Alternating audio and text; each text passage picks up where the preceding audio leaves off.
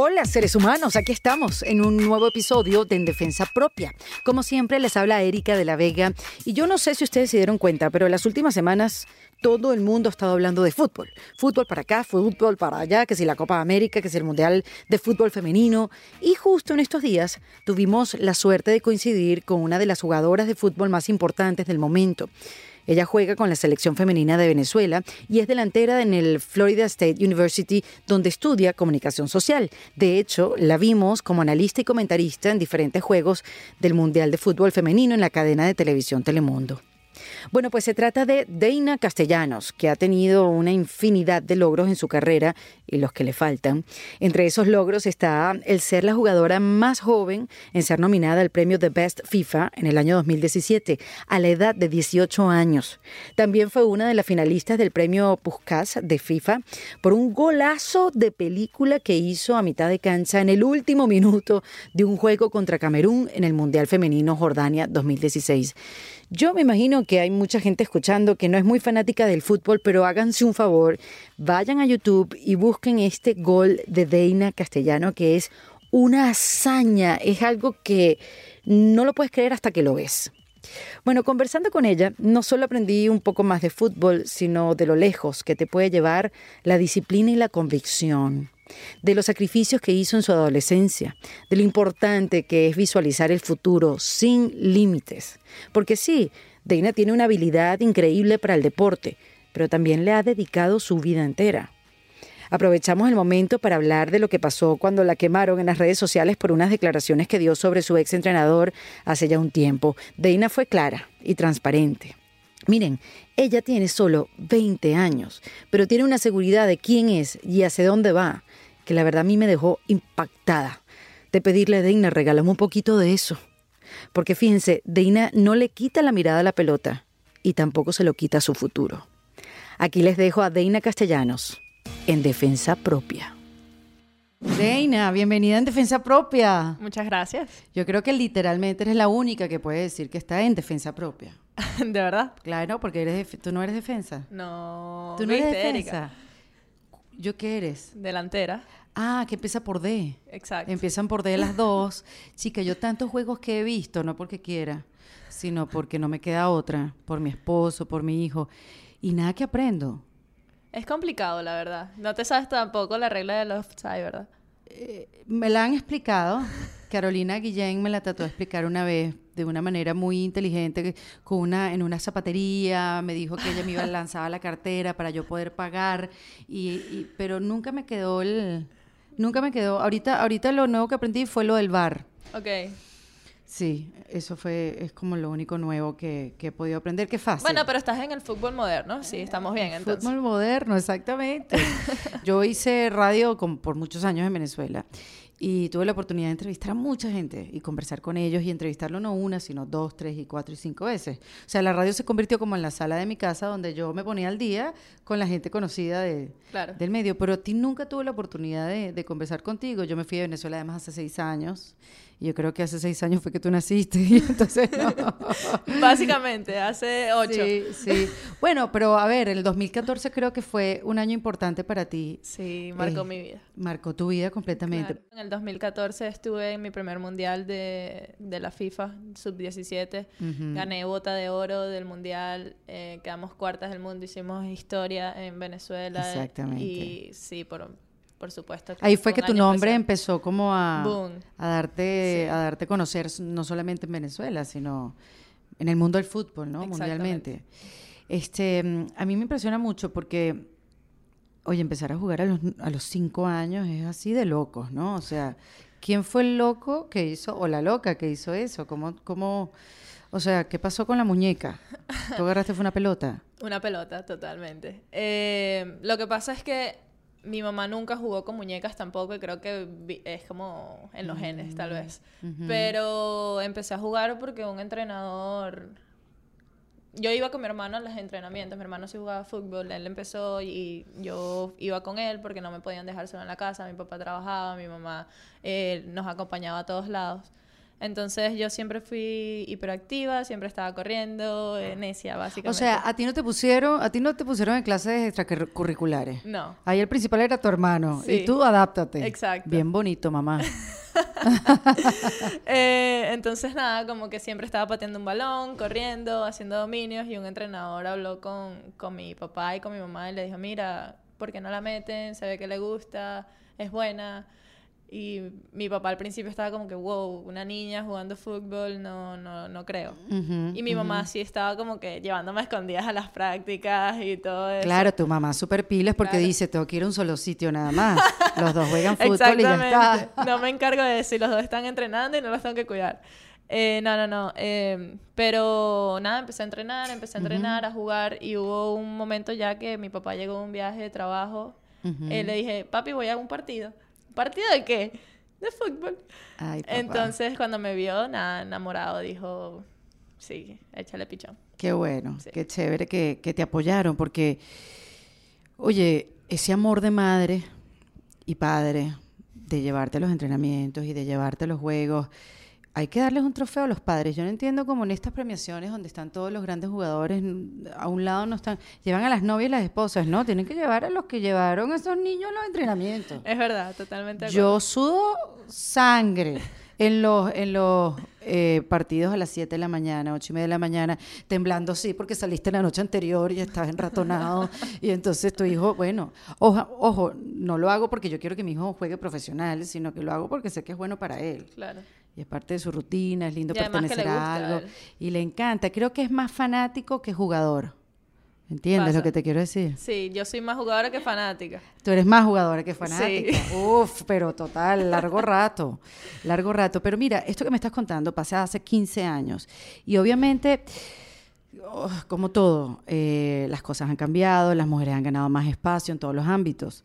Y hoy en día, hasta hay países que tienen su propia selección, cosa que hace, hasta hace 5 años no pasaba. Claro.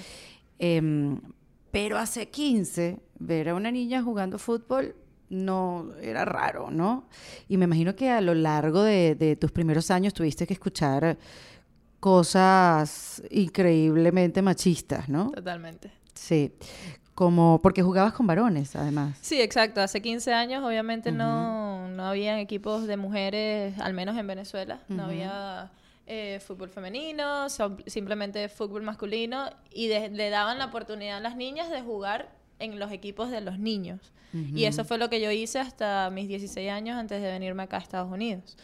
Entonces... O sea, nu- nunca estuviste, hasta que estuviste en la, en la- en la Exacto, o sea, mi primer, mi primer equipo de mujeres fue con la selección, pero, o sea, es la selección de tu país, eso no cuenta como un club, eso no cuenta como a una ¡Qué parte. loco! Exacto, ¿Y yo cómo siempre- te sentiste? Mira, para mí fue bastante extraño jugar, eh, pasar de jugar con hombres a jugar con mujeres, porque obviamente jugar con hombres es mucho más físico, los niños tienen mucha más velocidad, o sea, como que tienen más agilidad, todo ese tipo de cosas, pero que me ayudó muchísimo a mí eh, a- en mi crecimiento y estoy muy, muy A con desarrollar, eso, claro. sí, Eh, tengo habilidades. muchas, exacto, habilidades que desarrollé gracias a jugar con, con los niños. Entonces, eso, eso de verdad a mí me contentó mucho de que tuve la oportunidad de jugar con hombres, pero al pasar a jugar con mujeres es un fútbol totalmente distinto. ¿Y las que estaban en la selección no les tocó también jugar sí, con niños? Sí, claro, por Claro, supuesto. La mayoría sí. Claro, tenían esa ventaja. Qué bien, yo me imagino el shock, porque además, claro, la energía con los hombres, si tú te llevas bien con los hombres, Claro. eh, después pasar a la energía femenina no es nada fácil, No. porque hay más competencia. Sí, en cierto punto, pero es una competencia diferente, porque, o sea, también cuando yo jugaba con los niños se notaba que ellos estaban celosos porque yo les ganaba en todo. Entonces, o sea... Qué horrible, un hombre picado. Exacto, totalmente. Un hombre picado es lo más horrible. Entonces se molestaban porque yo hacía más goles, porque era la capitana del equipo, porque jugaba mejor que ellos. Entonces siempre hubo como que ese roce ahí, pero que nunca fue de una manera negativa, tal vez. En cambio, jugar con mujeres, sí, ya lo- todo lo que tú acabas de decir, hay como que otro tipo de celos, otro tipo de manera de pensar, de actuar, eh, que viene ya con nosotras. O Sí, sea, sí, viene sí, ya en el estamos molde. codificadas de esa manera. Pero ahorita que, que dijiste, bueno, que eh, jugar con los hombres me dejó más habilidades y más destrezas y aprendí muchísimo.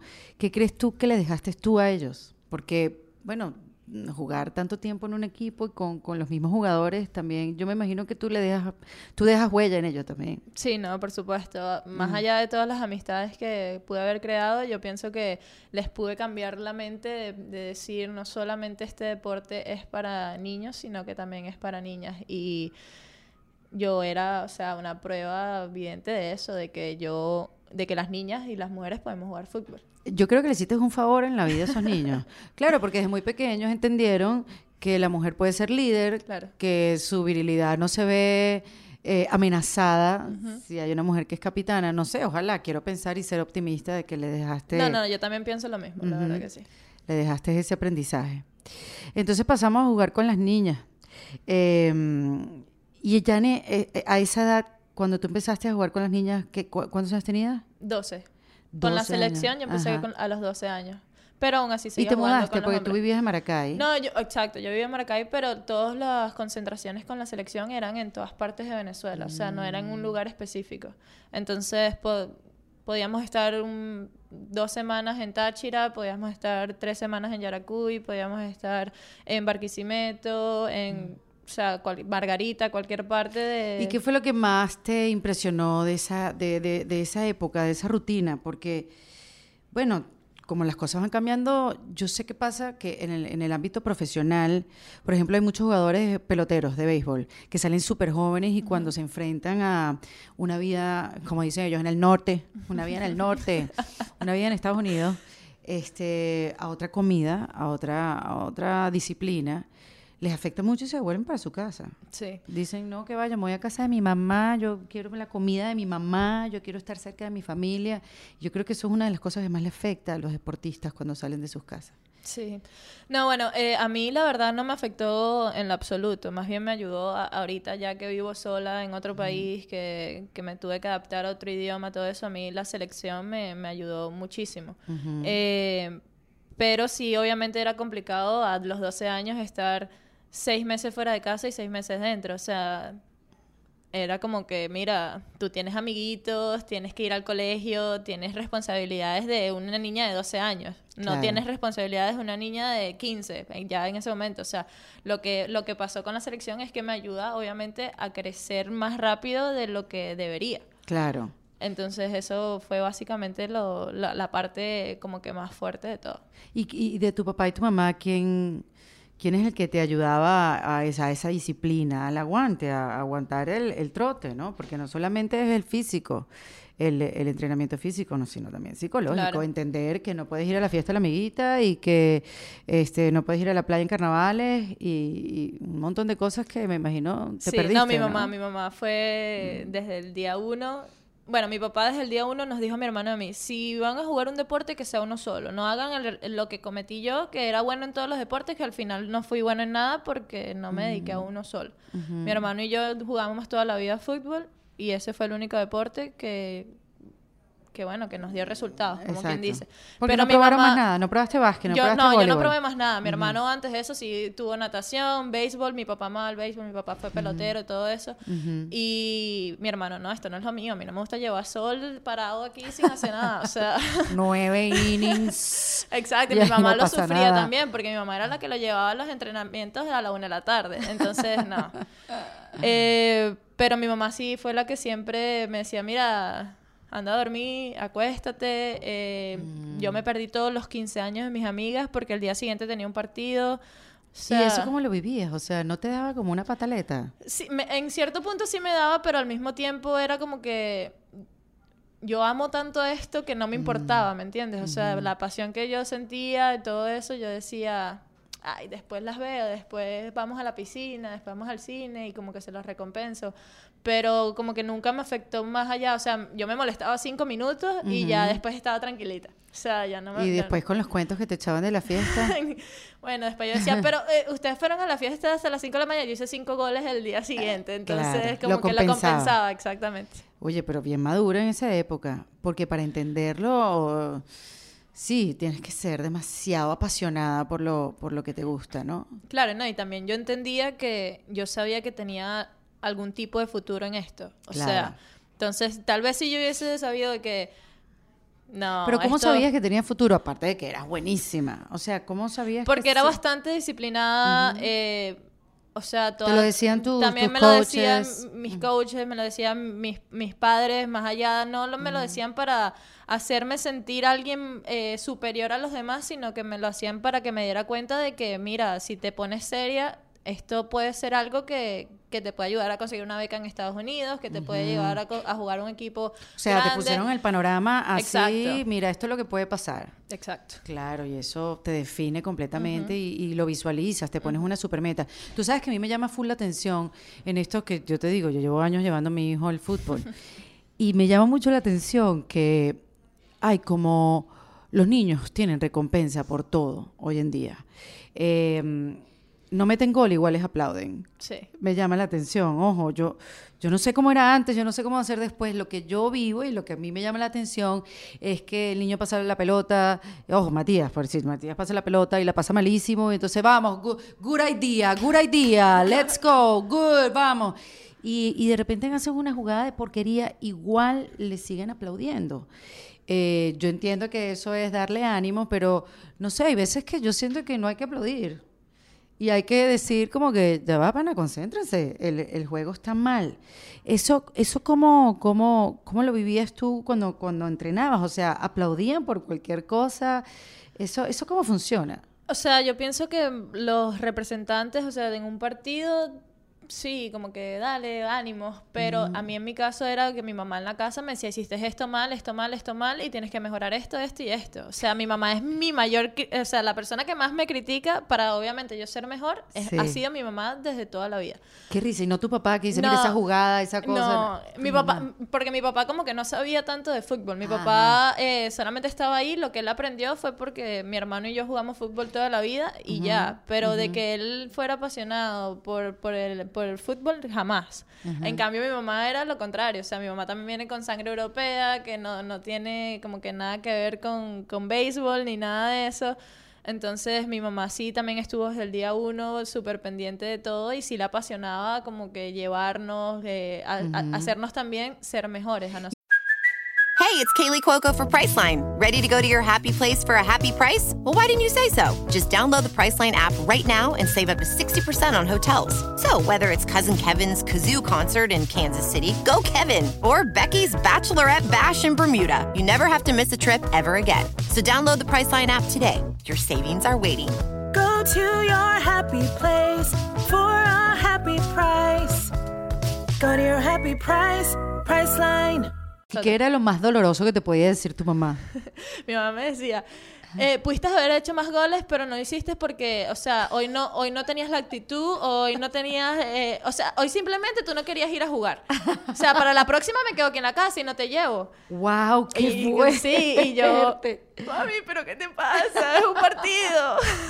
¡Qué duro! ¿Cómo se llama tu mamá? Irene. Irene. Irene es súper joven. ¿A qué edad te tuvo Irene? Eh, wow, a los 26. Ah, bueno, ni tanto. Tuvo a mi hermano a los, 20 a los 22, sí. Está mi hermano bien, es cuatro años está mayor que yo.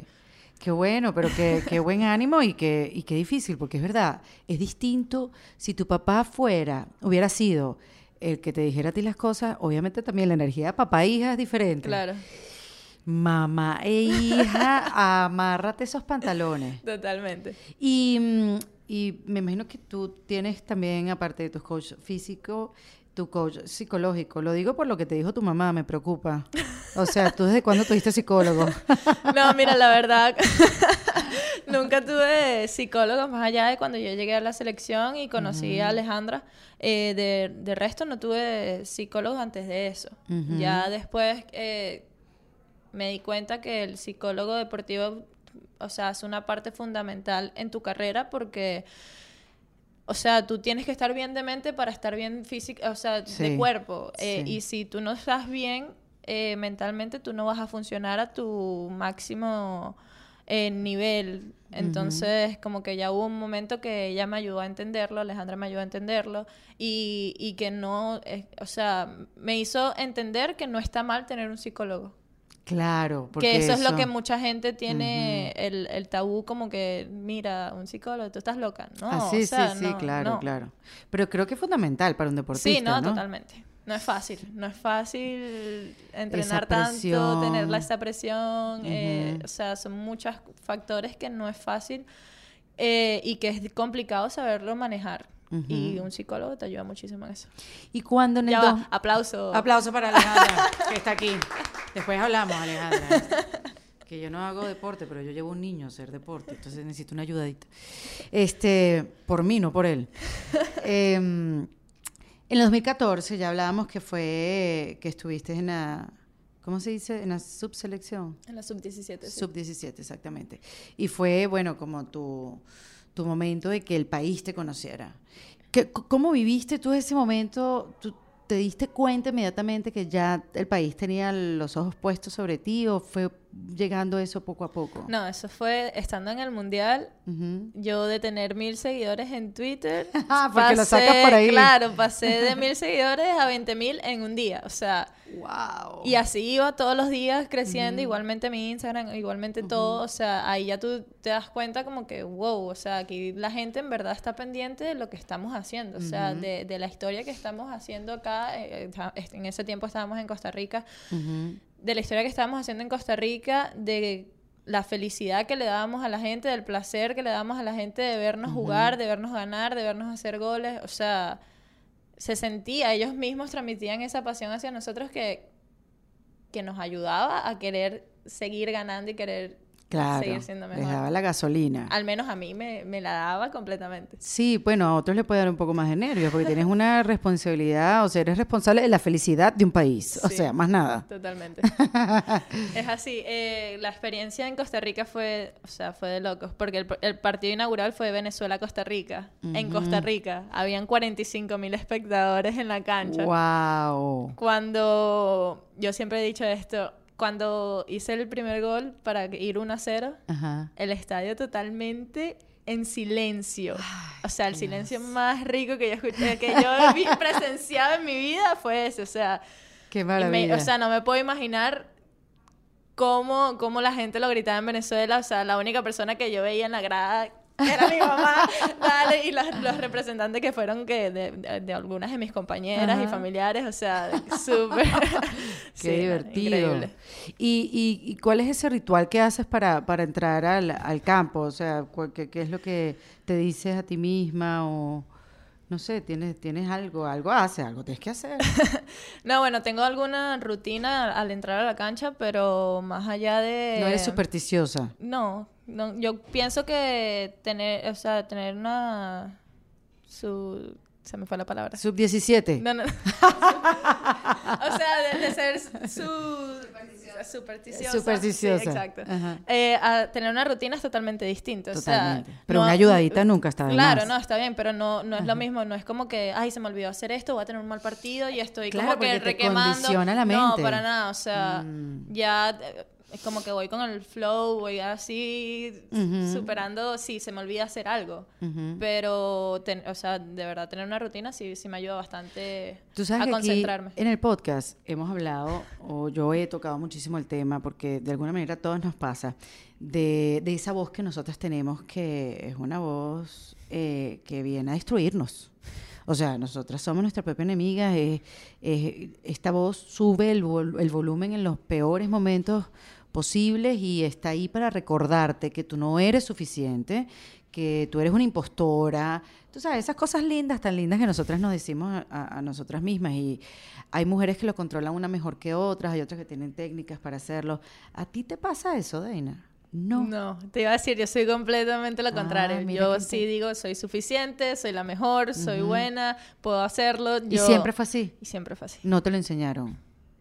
Wow, me Sí, ten- tengo un autoestima bastante alto. Ya veo, necesito a tu mamá.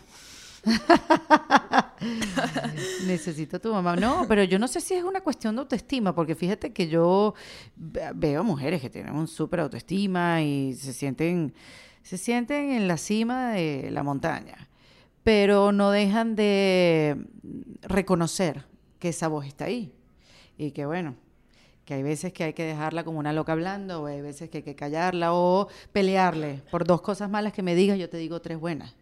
Bueno, qué bueno que entonces no la tengas, Deina. Sí. Bueno, no me ha llegado todavía. No, ojalá que no te llegue nunca. bueno, mira, a ver, De repente es chévere que te diga una cosita y, Claro. y que eso te Pero para eso se encarga mi mamá. Claro. ¿Tú viste esta película que se llama Tonja?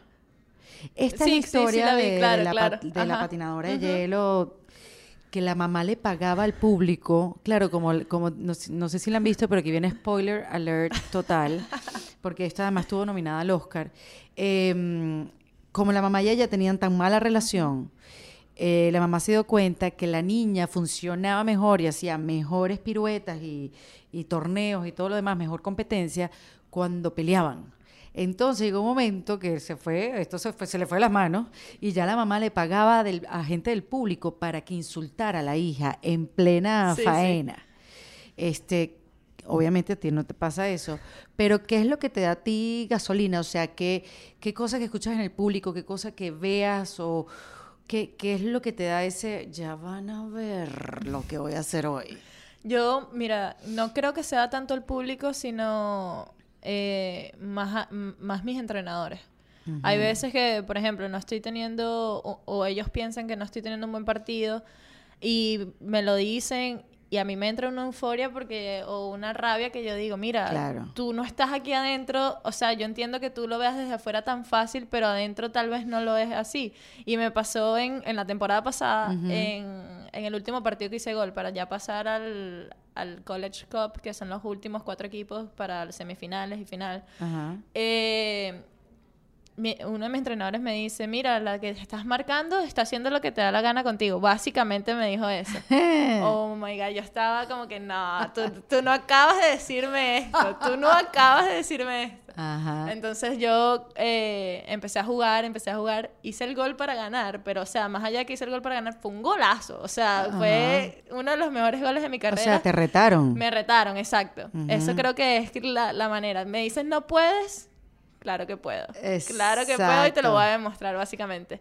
Cuando hago el gol, grito de rabia, lo celebro así, con demasiada euforia. Sí, sí, se te ve, se te ve. Yo te he visto celebrando goles y si es verdad, Sí. es una cosa, de- te sale de aquí adentro. Sí, y, y más allá, o sea, y en ese gol tan- tenía tanta rabia y tanta como Impotencia. impotencia. que se me salen las lágrimas y todo, y yo como que, coyote. Qué fuerte, qué increíble. Bueno, pero es la mente, es la mente que te hace, te, lo filtras de esa manera, lo, que- lo que te dicen. O sea, y si el entrenador sabe esto, entonces me imagino que te lo dirá un poquito más de veces, así más poquito, que no es que dije, pero te lo dirá más seguido. sí, posiblemente. Bueno, háblame de este golazo olímpico. ¿Ese fue en dónde? Eso fue como que en el minuto, como que 93. Sí. Un gol a media cancha. Mira cómo estoy hablando. Se me vuela la cabeza, me alucino que yo diga media cancha. He aprendido. Muy bien, muy bien, Sí. Matías. Exacto, muy bien. Este, qué, qué loca experiencia. ¿Dónde fue eso? En Cana- contra Canadá. No, fue contra Camerún en Jordania. Estoy clarísima. Que has viajado Empieza por el por mundo C, entero. empieza por C. Gracias, exacto. Exactamente. Y que ese gol iba a significar la, clasifi- la clasificación. Ok. Háblame de ese gol.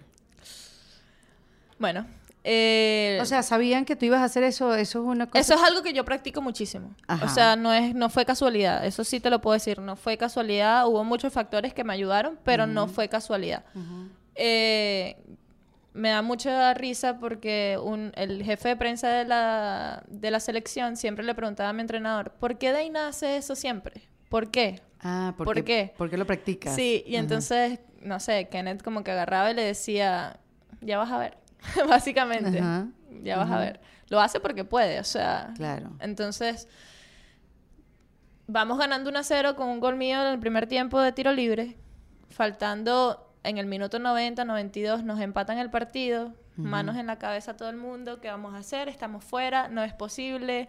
Eh, contra Camerún, no por sub- subestimar a nadie, pero, o sea, no se supone que era un rival tan fuerte. Ok.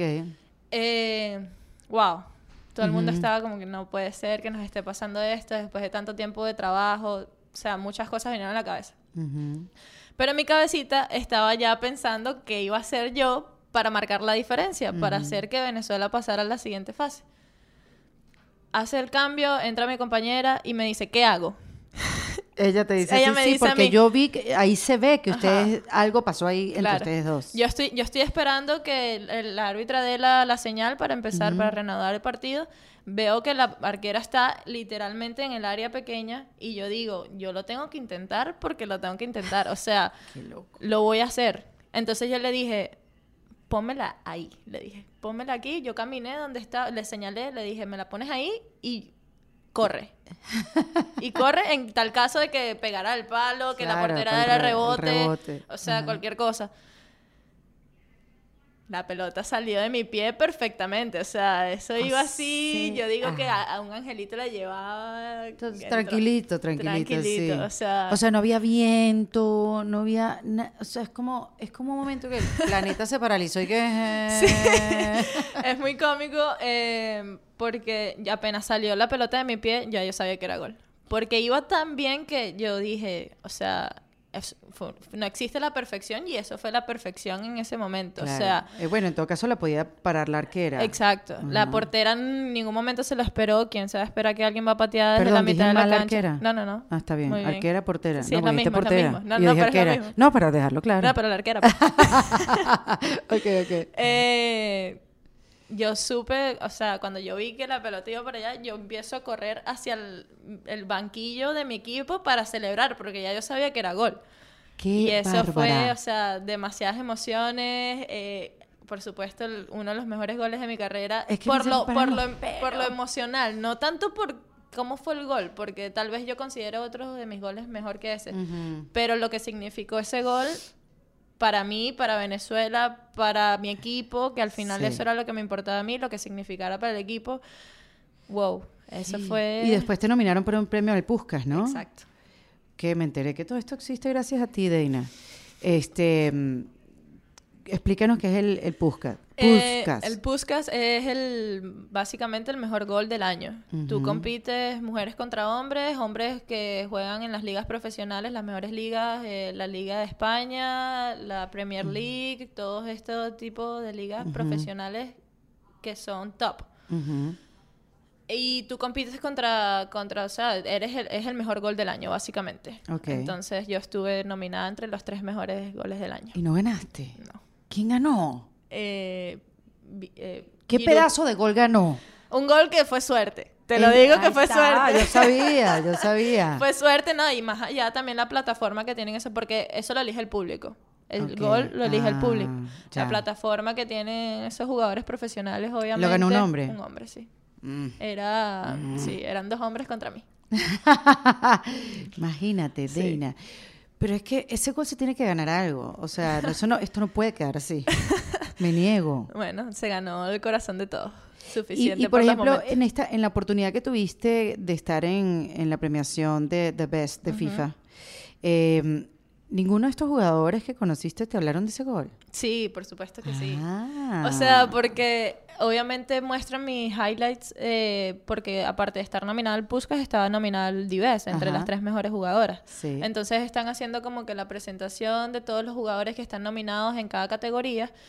Y obviamente sale el gol de mitad de cancha, un gol contra Canadá que fue también un golazo. Ujú. Eh, ellos como que después se me acercaban o yo me acercaba a ellos a felicitarlos, a pedirles una foto, cualquier tipo de cosas y me decían, wow, o sea, juegas muchísimo, qué golazo, qué manera de, de desenvolverte en la cancha, o sea, de ese tipo de cosas que yo me quedaba y que... Sí, O qué, sea, qué loca experiencia. Claro, no, total. Sí, la que se quedó así fue la esposa de Cristiano Ronaldo cuando le pediste la foto. Yo le vi, sí. La cara no se le vaciló nada. Nada, nada. Sí, pero, pero yo no sé por qué, si estás, sabes, como que tienes unos hijos con él, ya, tranquila, y yo soy futbolista. No, y además la esposa de Cristian. Exacto, o sea, por Dios, relájense, yo no entiendo, o sea. Pero también qué experiencia, además que leí que hubo una polémica porque un, un montón de, de mujeres futbolistas como que ¿por qué la nominan a ella si tú no estás jugando profesional, entiendo, ¿no? Eh, ¿Y cómo le saliste al paso a esas críticas? En los hombres pasa lo mismo, o sea, entre los jugadores hombres critican a los que están nominados. Quiero saber si hay una diferencia entre Sí, mujeres y hombres. sí, la, o sea, sí critican, Ajá. pero tal vez no por, o sea, tú no puedes comparar lo que es representa el fútbol masculino lo que representa el fútbol femenino. O sea, nosotras no estamos a ese nivel todavía. Claro. Y que hagan ese tipo de críticas, porque yo, o sea, juego en college, no estás colaborando con el crecimiento, crecimiento. del fútbol femenino. O sea, Claro, claro. ahí tú misma te estás dando con un bate en la cabeza, básicamente. Claro. Pero yo estas críticas, yo simplemente dije, porque fue una jugadora en específico que yo también am- admiro muchísimo, o sea, admiraba muchísimo, ya no tanto. Sí, ya como que, ahí como que, mm. ah. le reconozco que es buenísima, pero ya como que, ¿sabes? Cuando tú conoces, a- cuando, cuando tú piensas que tu ídolo es una cosa, pero no lo es, es Sí, como, wow. Se te cae un poquito. Exacto. Yo lo único que dije fue eh, que no pasaba nada, que yo estaba muy contenta de estar donde estaba, estaba agradecida con la FIFA por darme la oportunidad de estar ahí con todos los venezolanos que hicieron posible que yo estuviese ahí también, porque como te dije, es una cosa de votos. Claro. Eh, y que yo seguía simplemente admirando lo que era ella y la de jugadora que era ella. Yo no, no en ningún momento me afectó su crítica. Que por cierto que ahorita hablas de eso, entiendo que hay una jugadora, se me olvidó el nombre, que ganó ese premio y no fue al mundial. ¿Quién es la que no fue al mundial pidiendo mejoras salariales para su equipo? Eh, bueno, ella ganó el, eh, el mismo premio, pero en otra. O sea, es como, o sea, está el Dives y está el Balón de Oro. Ella ganó el primer Balón de Oro. De, Ah, del- ¿es ella? Es ella. No, no, no es ella la que me Ah, criticó. ok. Es Ada, que es otra, una jugadora de Noruega, que sí fue. Ya creo que tiene como dos años en protesta con, con la selección, contra, contra la federación. No. O sea, tiene dos años fuera de la selección y no quiso participar en el mundial. Que por supuesto, o sea, eres la mejor jugadora del mundo en este momento y no estás con, tu, con tus compañeros, o sea, te da un. un Oye, está haciendo un sacrificio Sí. Y- grande, y, ¿no? además es un mundial de fútbol que la verdad, la verdad, a mí me costaría muchísimo decir. No, no voy a un mundial después de tanto tiempo de trabajo porque además tienes que esperar cuatro años para poder jugarlo, entonces Claro. no.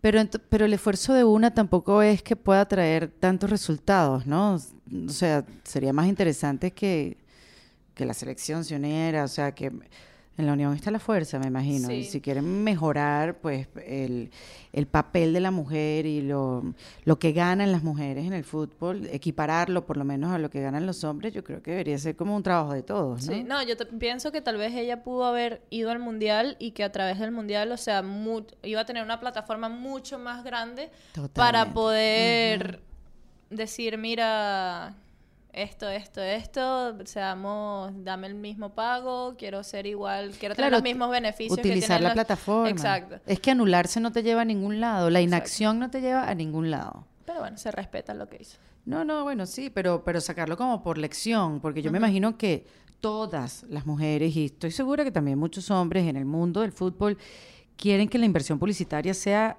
igual o mayor en un mundial femenino que, que en, el, en el mundial obvio, o sea, que, por, que tenga más espectadores y por ende más publicidad. Es mucha la diferencia, Deina. Sí. Es muy, muy grande la Le diferencia. falta mucho para- Le falta mucho, pero no te voy a decir que no hemos avanzado, porque la verdad, Infantino, que es el presidente de la FIFA, junto con Fatma, todo, o sea, han, están invirtiendo mucho más dinero en el fútbol femenino, están dándole la parte de marketing, están dando todo, o sea, en verdad están haciendo que el fútbol femenino crezca. Y, Hay un comercial que vi el otro día a propósito del mundial que salen unas tipas, unas tipas en cámara. O sea, como que esto es un comercial del mundial de fútbol femenino. Y sale la otra así, pero sudada mal, que ¿qué crees que vas a ver aquí? Y son tipas echándole pichón en su entrenamiento, nada fancy, despelucadas, sudadas, como que esto es el mundial femenino, o sea, Claro. ¿qué te pasa? Está buenísimo el mensaje, como que no, no, no nos diferencian. Yo sí entiendo que, por ejemplo, en lo que yo hago, por ejemplo, stand-up comedy, que dicen, ¿qué tienen los hombres sobre las mujeres? ¿Qué, qué, qué ventajas tiene? Bueno, no se tiene que pasar una hora maquillándose. Eso pare- pa- parecerá una tontería. Pero nosotras, en vez de emplear ese tiempo en pasar tu rutina y mejorar el chiste y calentar antes de salir, te estás maquillando y te estás secando el pelo. Porque bueno, mira, no puedes salir tal cual saliste del baño porque nadie fuera al show. porque tampoco puedes salirle hacia el público. Pero sí, hay ciertas cosas, pues. Hay ciertas cosas que quizás el hombre tiene más tiempo porque nosotros lo tenemos que invertir en otras cosas. Entonces, por eso hice clic con el, con el comercial porque yo siento que pierdo tiempo cuando me tengo que arreglar. No, bueno, mi, mi experiencia con Telemundo era así, o sea, las mujeres estábamos dos horas antes ahí planchándonos el cabello, el maquillaje, mientras los hombres llegaban media hora antes de que teníamos que salir al aire. Duermen más. Tiene mejor cutis. Deina se está refiriendo a que debutó como comentadora deportista, como analista en el Mundial eh, Femenino en Telemundo. ¿Cómo te sentiste tú con, esa experiencia? Porque, o sea, de salir al campo, hacerte una cola, entrenar, calentar, hacer unos sprints, a sentarte en esta silla dos horas de maquillaje, mm, no me imagino que, lo disfrutaste mucho. Esa parte. Esa parte. No, no, pero la verdad, la experiencia única. Súper agradecida con Telemundo por la oportunidad. Eh, lo o sea, lo disfruté Y esa propuesta que, te llegó así, tú, que, fue normal, ¿cómo la tomaste? Eh, me hicieron como unos tryouts o algo así, unas pruebas y mm. como que tuve que ver un partido como que si hubiese estado en vivo, analizando algunas jugadas, eh, como que hablando junto con el narrador y todo ese tipo de cosas, que en verdad fue bastante fuerte, porque el tema es que estás aquí sentada, pero estás viendo la cámara de allá y te dicen que de repente tienes que ver la cámara de acá o la de acá, y o sea, tú estás como, wow, ¿dónde miro? Tengo que hablar, tengo que ver el partido, o sea, es súper complicado y, y mentalmente te te agota porque tienes que estar todo el rato pendiente del juego. De repente estás escribiendo algo y el narrador te pregunta algo y tú, wow, ¿qué dijiste? O sea, es como que tienes que estar en, en todos tus sentidos. Sí, es otro tipo de concentración. Exacto, pero la verdad que me encantó. O sea, buenísimo. Al principio súper nerviosa. Yo decía, wow, los primeros cinco minutos del primer partido que me tocó, la voz así se me notaba que estaba ¿Y te temblando. ¿Te escuchabas Claro, porque yo, no, además de eso, tú tienes los audífonos y tú te escuchas a ti lo que tú estás diciendo. Pero digo, te revisabas en una grabación, como que a eh, ver bueno, cómo me hablé. los videos y todo ese tipo de cosas. ¿Y qué tal? ¿Te gusta oírte? Sí, o sea, no, la verdad, no me gusta oírme. no, te lo digo porque a mí tampoco me... Hay ciertas cosas que a mí no me gusta oírme, por eso te digo. Sí, no, en verdad no me gusta oírme. pero, pero creo que lo hice bastante bien. Qué bueno. Y mejoré cada partido, como que me sentía más cómoda. Eso era como que la parte fundamental. Porque al final estamos hablando de algo que yo me siento cómoda de hablar. O sea, estamos hablando de fútbol. Se supone que 15 años de mi vida haciendo eso y viviéndolo, se supone que yo dormida puedo hablar de eso, que literalmente a veces lo hago.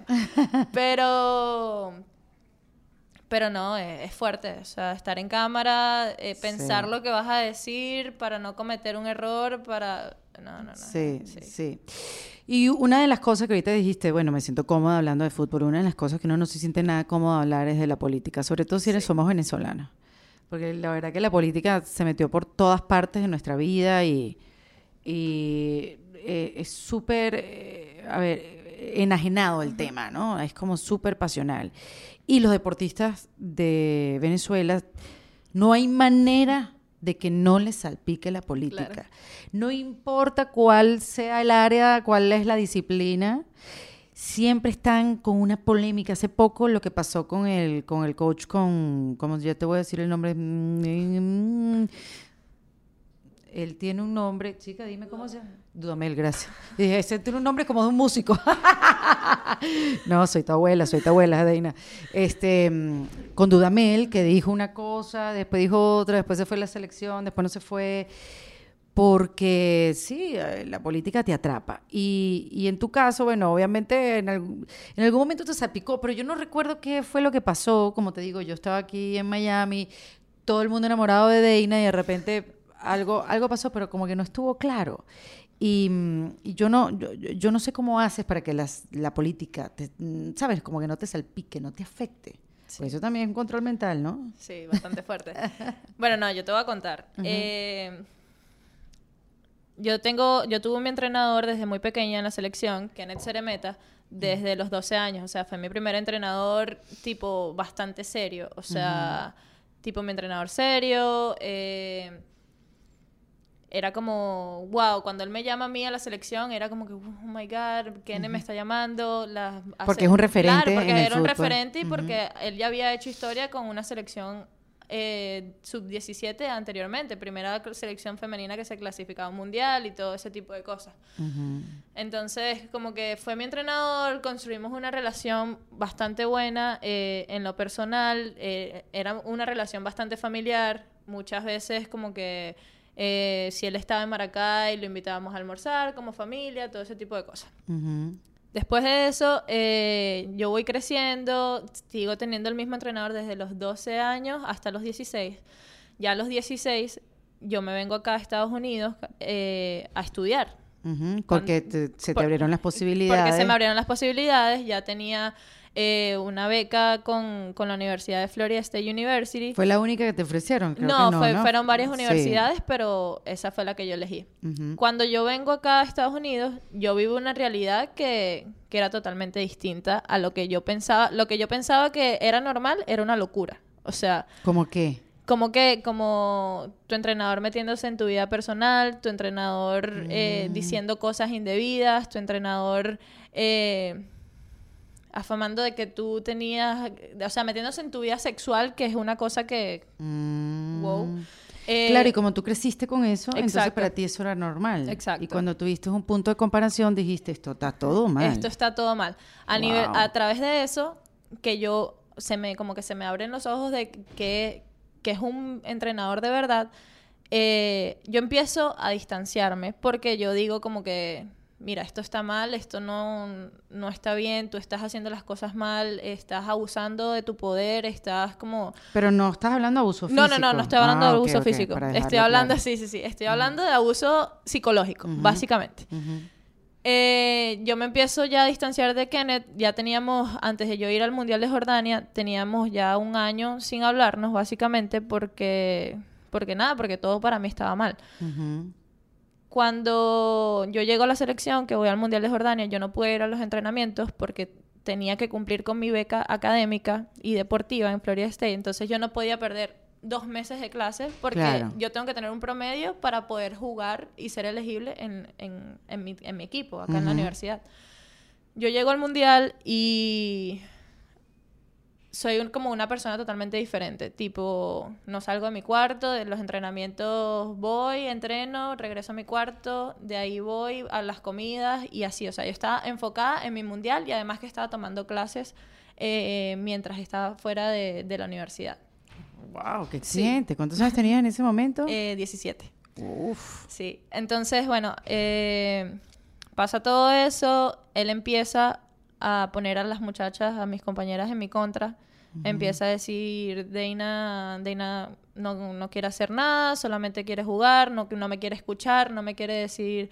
O sea, empezó... sí, no eh, quiere compartir. No, es que no quería, es que no podía, en verdad. O sea, yo estaba más allá de todo lo que tenía que hacer eh, futbolísticamente y lo concentrada que tenía que estar, también tenía que hacer muchas cosas académicas. Bueno, y tampoco querías compartir. Y tampoco quería compartir con él. O sea, mi relación con él ya estaba Cero, exacto. Ya él y yo, si, él tenía algo, yo le dije, si tú tienes algo que decirme, que sea algo deportivo. No quiero que me digas más nada que no sea deportivo. Al menos de que tú veas que tengo una actuación indisciplinaria y tú me digas como que, mira, ¿qué te pasa? Pues sí, es tu límite. Exacto, yo puse mi barrera y todo así. No, y esas relaciones que son tan cercanas, Deina, por tantos años, cuando se rompen, o sea, de verdad que cuando, ¿sabes esa, esa rajita que se le hace al vidrio? O sea, es una cosa que no se puede pegar más nunca, más nunca es igual. Y, y bueno, me ha pasado también con relaciones que por más que yo quiera ponerle ganas a la relación, es imposible. Cambian para siempre. Sí. Sí, entiendo perfectamente. Y bueno, básicamente eso fue lo que pasó. Ya Ali y yo estábamos totalmente distanciados. Eh, pasa esta, esto que viene Kenneth y dice en público, ya en otra competencia, que que mis compañeras estaban malnutridas, que estaban en ese tipo de cosas. Yo no estoy al tanto de la situación, tipo, yo no sabía qué declaraciones él había dado, simplemente sabía ya que la federación había tomado una decisión de que lo iban a despedir. Claro, más ya yo vengo con mi situación personal con él de que no, no lo quiero como entrenador, no lo quiero como amigo, no lo quiero como nada me entrevistan, doy unas declaraciones sin saber qué está sucediendo a nivel de selección y yo digo, ¿van a votar a Kenneth? Perfecto. O sea, perfecto para mí porque ya no tenía relación eh, personal. Sí, sí, Ya no me parecía, era un buen entrenador, pero no me parecía que, que nos iba a seguir llevando lejos. Al próximo porque, paso. Exacto, porque ya ni las jugadoras lo respetaban, ni, ni la federación lo respetaba, ni nada. Entonces, cuando yo tengo mi realidad acá en la universidad, yo digo, literalmente dije esto, yo estoy muy agradecida con él por todo lo que él aportó a mi carrera, pero ya yo pienso que su ciclo se acabó. Ujú. Viene todo esto a través de lo personal, la gente lo tomó como una manera política, obviamente, por, por todo Porque lo que no las estabas apoyando a tus compañeras Exacto, por lo porque que no le estaba apoyando a mis dicho. compañeras, Claro, por, por todo lo que él había dicho respecto a, a lo que él dijo, que Sí. obviamente la gente lo tomó como una parte política, porque esa es la realidad de nuestro país en este momento, que Ujú. todo es político.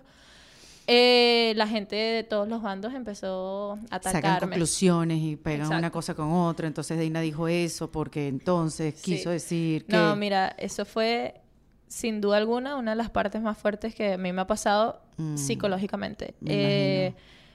La gente empezó a atacarme, Ujú. a amenazarme, a amenazar a mis padres, a mis seres queridos, pero amenazas fuertes. O sea, yo Mm. tuve un trauma psicológico que, que yo no estaba bien. O sea, yo, yo estaba en la universidad, entrenaba, había...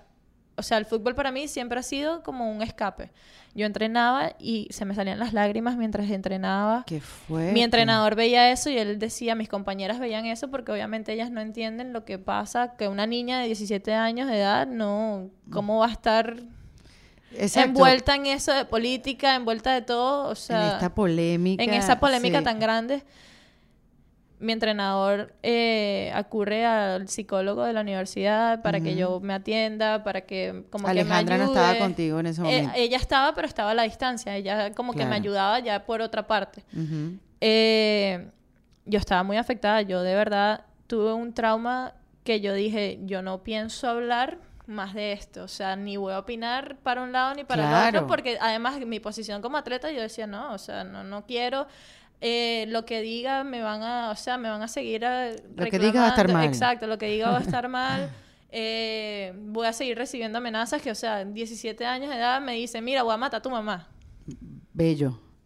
Sí. O sea, Sí, que pues sí. yo lloraba todas las noches, me acostaba llorando, o sea, eso era horrible porque además yo, esta- yo estoy sola acá en Estados Unidos. Es yo que, no- Deina, eso no lo aguanta ni una persona de 40 Claro. años. O sea, realmente ese troleo y ese, ese, esa agresividad y esa violencia que hay, primero es algo que no lo determina uno, eso es algo que ha venido sembrándose a lo largo del tiempo. Y que yo también entiendo que los ánimos estén así como están. Claro.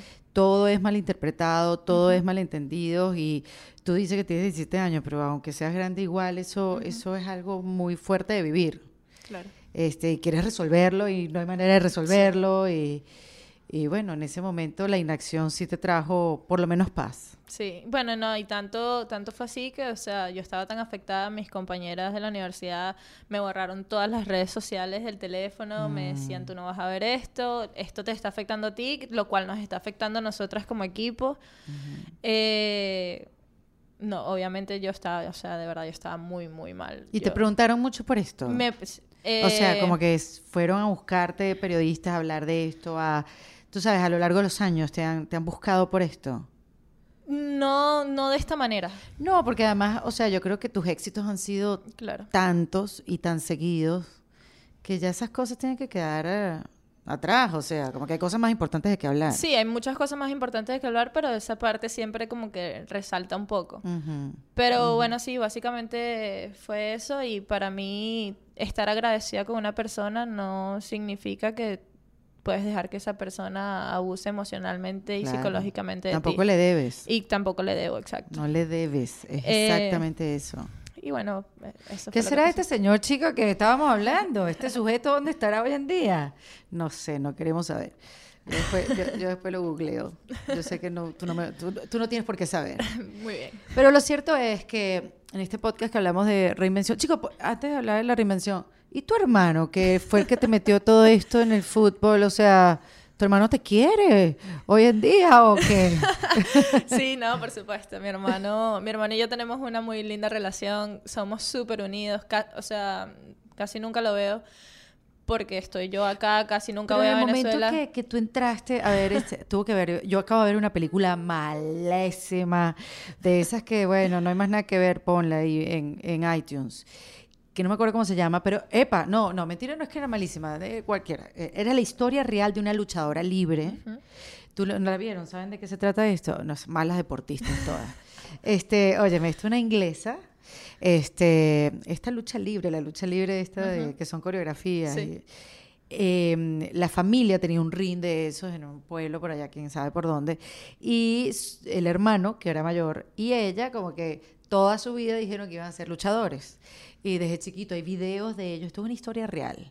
Pero la, la, la dramatizaron, pues hicieron la, la historia, pues contaron la, la biopic, como le dicen. Entonces, este, querían ser, querían ser, va un entrenador, ve el desempeño de todos los que están ahí en el pueblo y la única que elige es a la niña. Cuando el varón es el que más se lo tomó a pecho, el que más estaba entrenando, era el que daba clases, era el que era, era el tipo que iba a luchar. Y de repente la hermana y como que, no, no, no, tú estás loco, yo no voy a ir. Tú- yo me voy si me voy con mi hermano. Claro. Y al final no se fue con su hermano y, y sufrió mucho. Ella se devolvió, se la llevaron a Estados Unidos para hacer unas una- unas pruebas y tal. Y ella se devolvió porque ella no podía con la culpa de que ella estaba ahí, su hermano no. Y su hermano, por supuesto, se sentía, ojo, esto no es tu historia, esta es la película.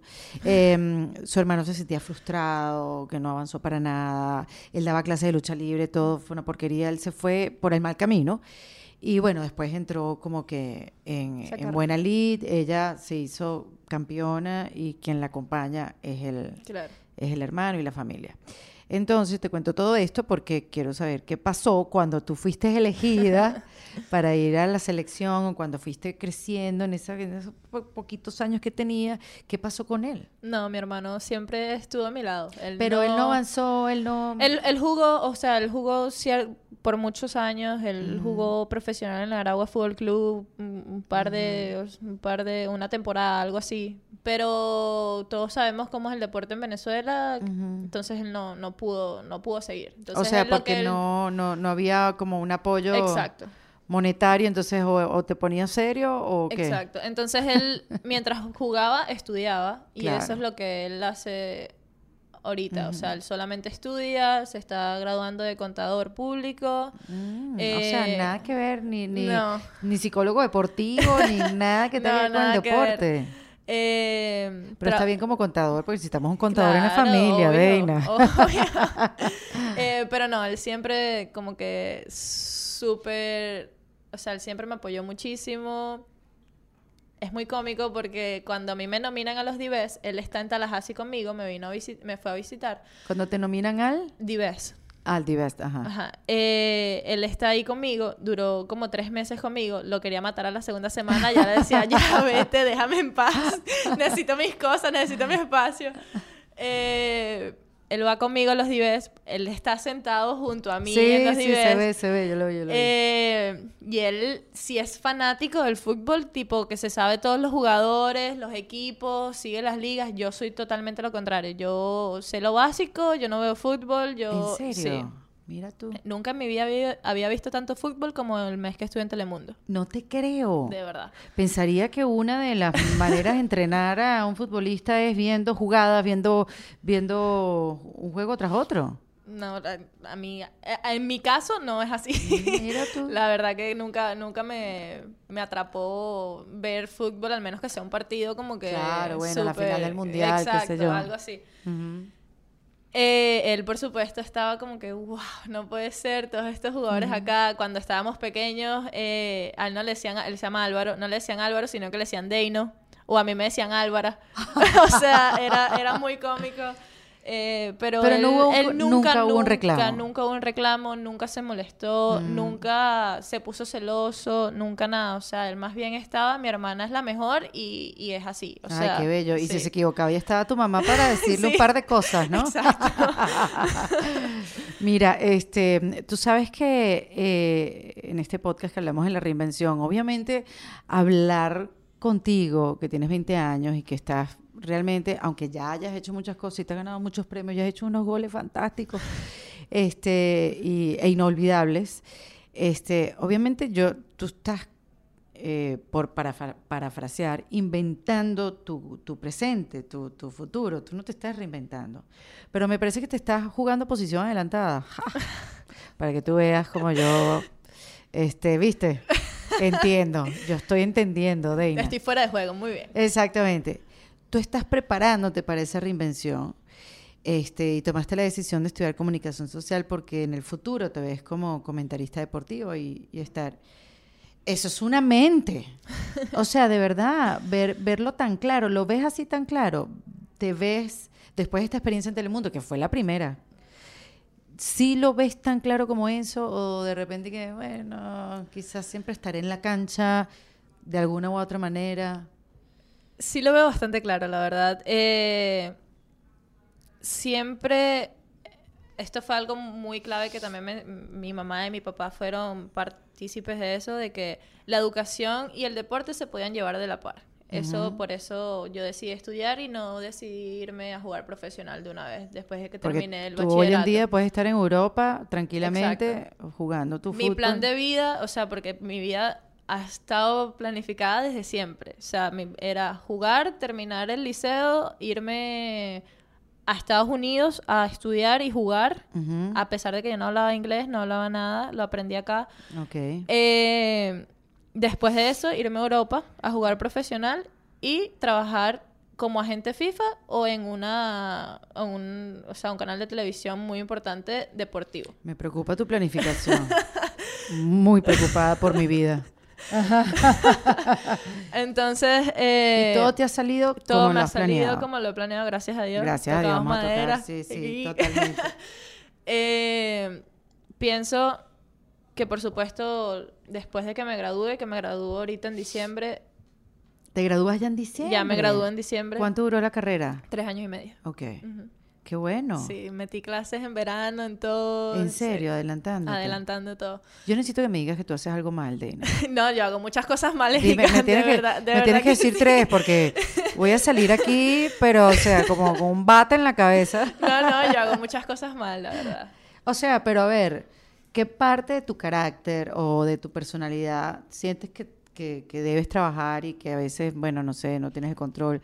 O sea, que tiene que haber algo, porque eh, he escuchado una vida espectacular y súper organizada y estoy segura que es así. O sea, esto- no lo dudo ni un segundo y va a ser así. Este, pero tiene que haber un, un imprevisto en tu vida. Soy bastante emocional. Mm. Soy muy emocional, o sea, en todos los sentidos. Me dejo llevar mucho por las emociones, sea eh, que estoy muy feliz, estoy muy molesta, que estoy cualquier tipo de emoción, en verdad como que vivo a través de esa emoción y eso no está bien. Claro, porque no la puedes controlar y de repente por ahí... Tal vez cuando estoy molesta puedo decir algo muy malo, como que cuando estoy feliz puedo decir algo, tomar una decisión muy buena que al final no es tan buena. Mm. Entonces es como que a veces no tengo ese balance cuando tengo emociones. Bueno, y ahorita estando un poquito lejos de la familia, también quizás lo has vivido un poco más.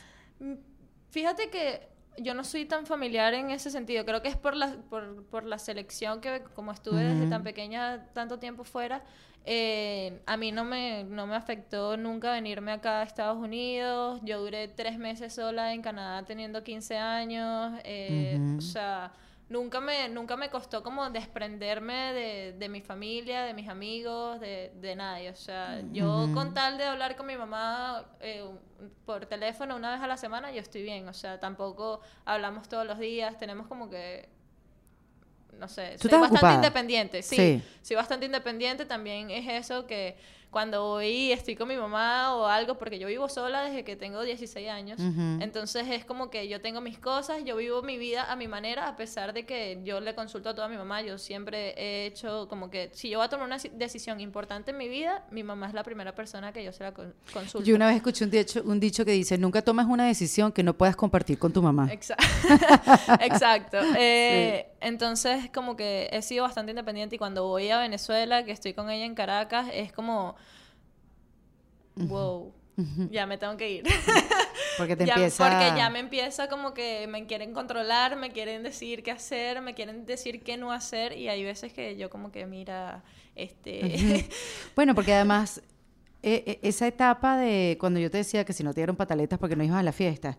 O sea, te hiciste, creciste de niña adolescente y cuando uno se pone adolescente las hormonas lo hacen uno un mostrico. Y mm, de verdad, y, y o sea, vivir esa transición jugando el fútbol sin salirse de ahí. Tiene que haber sido un, No, eh, no te creas, reto. tampoco fue que, que fue Mm. perfecto. Yo me he salido varias veces del carril, y, pero mi mamá me jala las orejas y me vuelve a meter. Claro. Pero ya hubo un momento que, o Alejandra, o Sonia, o, o cualquiera que es bastante de mi círculo cercano, o sea, hay veces, mira, Dey, Ujú. pendiente con esto, o no es que me están diciendo qué hacer, sino que me le dicen, cuídate, eh, piensa bien esto, eh, toma una decisión correcta, ve al gimnasio, anda a correr, eh, todo ese tipo de cosas, o sea, está muy, muy pendiente. También tengo, creo que tengo un círculo de personas cercanas a mí que me han ayudado a que todo se me haya dado como, como se Mm, me claro, está dando. Has tenido el apoyo de gente a tu alrededor y te has dejado Y es- y ayudar, es ¿no? Eso es otra cosa. A mí me gusta muchísimo. Yo escucho, me gusta aprender.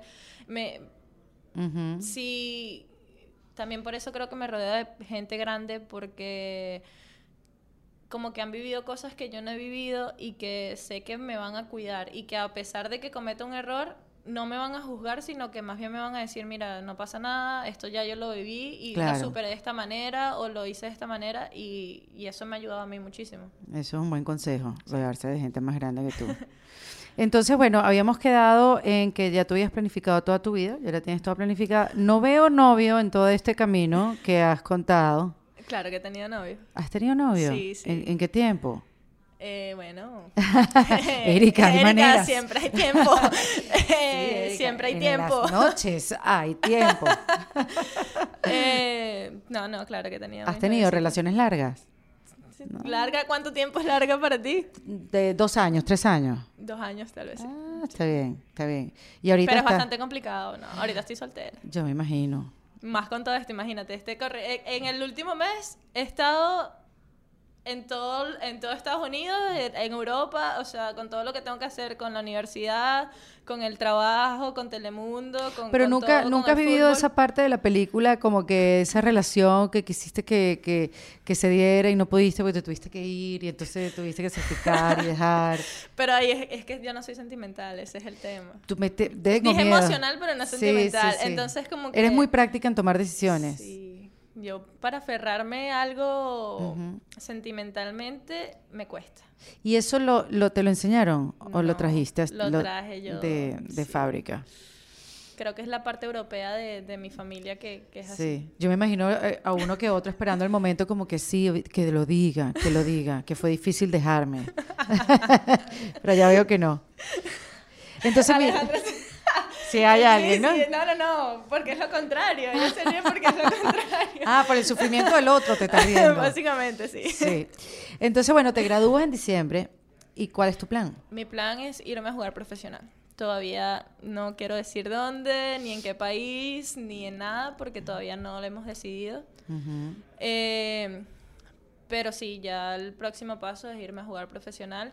O sea, tú el año que viene ya estás en Ya profesional. el año que viene, en enero, si Dios quiere, ya estoy jugando profesional. ¿Y funcionaría con, con la Vinotinto, funcionaría como, como funciona con todos los jugadores? ¿O ya tú no juegas para el Vinotinto? ¿Cómo, ¿Cómo funciona eso? Sí, no, igual, o sea, la Si vino te tinto es convocan, algo, exacto, si me convocan, vas, eh, claro. la mayoría de las cosas que, que están permitidas con los clubes, con la universidad, con todo eso, son fechas FIFA, que son fechas que pone la FIFA, que Claro. ya todo el mundo sabe que los, todos los clubes, todas las universidades saben que las jugadoras en esas fechas no van a estar, entonces como que no pueden decir que no, básicamente. Eh, y nada, sí, o sea, llevar el- mi club donde vaya a jugar con, Claro. con la selección, como siempre lo he, lo he hecho. Como y- camina siempre. Exacto. Este, Deina, ¿qué hace falta en el fútbol para que hayan más Deinas? Apoyo, dinero, tiempo. Tiempo de, de las personas que, o sea, de las federaciones, de, de los que hacen que el fútbol femenino crezca, básicamente.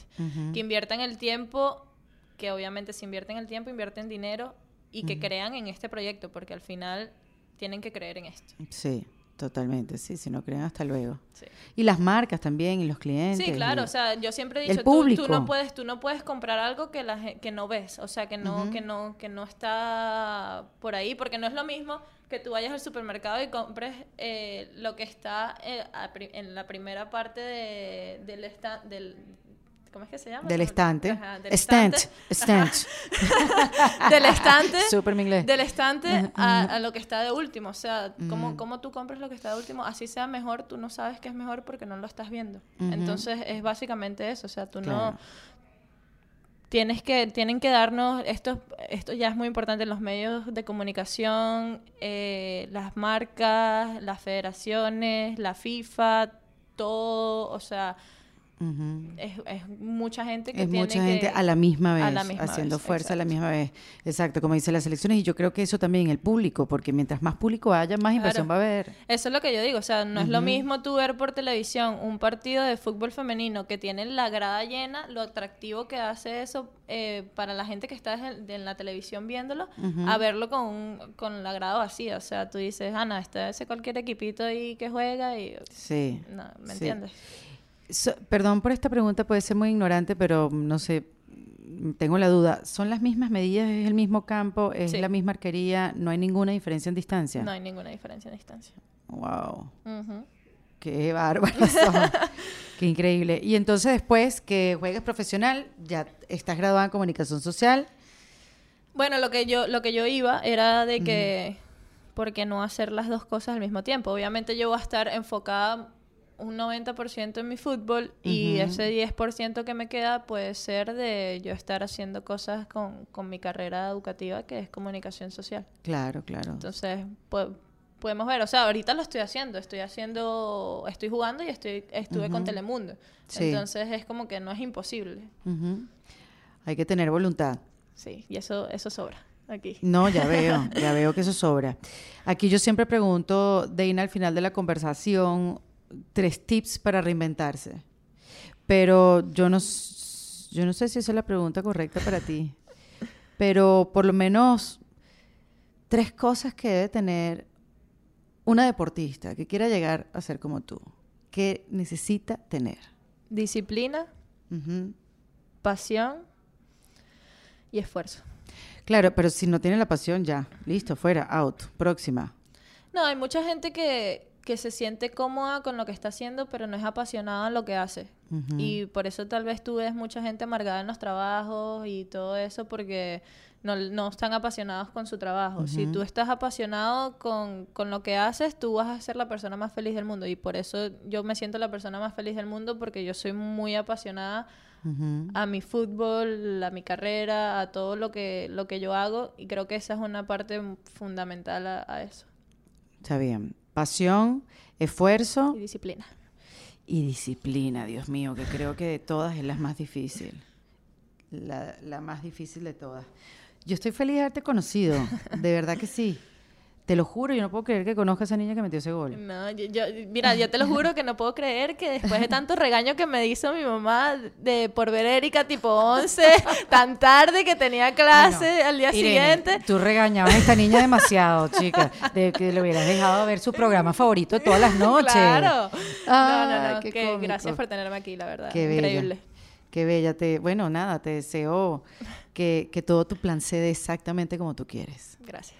Deina Castellano habló en defensa propia.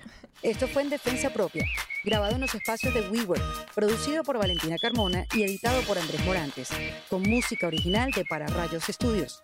Recuerden suscribirse y recomendar el podcast. Yo soy Erika de la Vega y nos escuchamos en un nuevo episodio. ¡Hasta luego! ¿Estás listo para convertir tus mejores ideas en un negocio en línea exitoso? Te presentamos Shopify. Tal vez no lo sabías, pero nuestro podcast More Than Mamis es un negocio y lo empezamos por supuesto para desahogarnos y hablar sobre la maternidad, no para convertirnos en expertas de ventas y del e-commerce. Así que sí, necesitábamos ayuda para vender nuestro merch y poner en marcha nuestra tienda. ¿Y cómo suena con Shopify? Llegó otra venta. Shopify es la plataforma de comercio que está revolucionando millones de negocios en todo el mundo. Ya seas un emprendedor desde tu casa o desde donde sea, Shopify es la única herramienta que necesitas para iniciar, administrar y hacer crecer tu negocio sin dificultades. Con Shopify puedo gestionar pedidos, envíos y pagos desde cualquier lugar, brindándote toda la información y estadísticas de tus ventas al detalle. Regístrate para un periodo de prueba con tan solo un dólar al mes en shopify.com barra sonoro, todo en minúsculas. Ve a shopify.com barra sonoro para llevar tu negocio al siguiente nivel. Shopify.com barra sonoro. ¿Estás listo para convertir tus mejores ideas en un negocio en línea exitoso? Te presentamos Shopify. Tal vez no lo sabías, pero nuestro podcast More Than Mamis es un negocio y lo empezamos por supuesto para desahogarnos y hablar sobre la maternidad, no para convertirnos en expertas de ventas y del e-commerce. Así que sí, necesitábamos ayuda para vender nuestro merch y poner en marcha nuestra tienda. ¿Y cómo suena con Shopify? Llegó otra venta. Shopify es la plataforma de comercio que está revolucionando millones de negocios en todo el mundo. Ya seas un emprendedor desde tu casa o desde donde sea, Shopify es la única herramienta que necesitas para iniciar, administrar y hacer crecer tu negocio sin dificultades. Con Shopify puedo gestionar pedidos, envíos y pagos desde cualquier lugar, brindándote toda la información y estadísticas de tus ventas al detalle. Regístrate para un periodo de prueba con tan solo un dólar al mes en shopify.com barra sonoro, todo en minúsculas. Ve a shopify.com barra sonoro para llevar tu negocio al siguiente nivel. Shopify.com barra sonoro.